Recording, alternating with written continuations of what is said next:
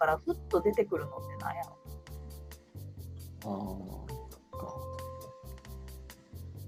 うんとね、過剰な恐れ、過剰な恐れね。うん。うん、妄想の恐れとも言いますけど。そうね。あの、今まで情報、いや、今までの情報だったらありえない前提で生きるのってそうなるよね。うん、に、うんと、そういう場合に人がやるの、今回はそうなんですけども、なんだろう。えーっとね、違うことを、例えばまあ怖くて決心できないと。そうした場合に、なんか違うことを決心したことにしてごまかすやり方もあるんですよね。あるね。で、これどっ、実はいい面も悪い面もあって、あの、とりあえず、スモールステップでこれを決心した。で、次にこのステップ行こうっていう段階に行けるんだったらいいんですけど、それを意識せずにごまかしたままやると、ドツボにはまっていく感じです。うんだんだん外れ道を行くやつね。そうそうそうそうそう。ちゃんと認識して、あ、今、まずこのステップにしようって思うんだったらいいと思うんですよね。これで大丈夫って思っちゃうと、ごまかしが気づかずに、ドツボにはまっていく感じですね。これ、ね、進んだつもりが。外野がいないと気づかないぞ。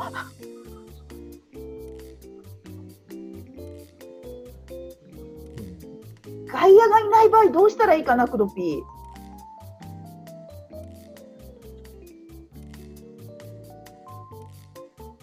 外野がいないときは怖い方おすすめだな。ああ、そうだね。外野がいないときは怖いそうだね。うん。分かった。だから私開業してね、一人だったじゃないですか。だから、まあ、そこそこ最初はうまくいってたんですよ。その怖い方っていうかね。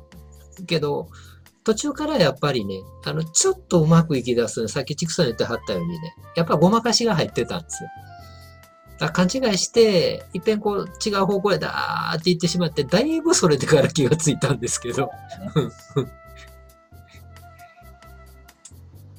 けどまあ、それってもう、あの、まあ、今考えたらそんなに大きな火傷じゃなかったなと思ってるんですけど、その時ってもう相当もうもう立ち直れないんじゃないかっていうぐらい ダメージがあって、でまあ、あの、切り替えるきっかけがやっぱり、あまあ、この間の動画で言ったマミさんとこへ、普通4回壊れたらいかへんやろっていうのを4回壊れたから言ったんですよね。私の場合は。うんけど、そ、それぐらいの経験がないとね、やっぱ頭のその働く場所が変わんないんだと思います。ここやね。うん頭の働く場所が変わるってどういうことやろここすごい大事なんだ。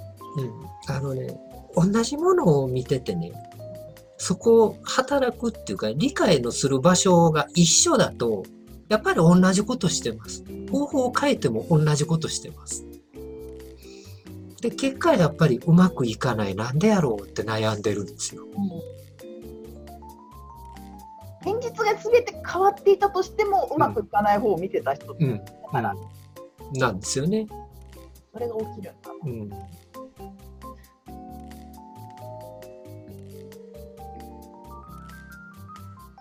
だね。うん。些細なきっかけではあるんですけど、だから、もしかしたら、あの、まあ、今日の方なんかは、まあ、1年だったじゃないですか。うん。それをこう、十何年とかやってはる方もいてはんねやろうなゴロゴロいるよね。っていう、そんな感覚ですかね。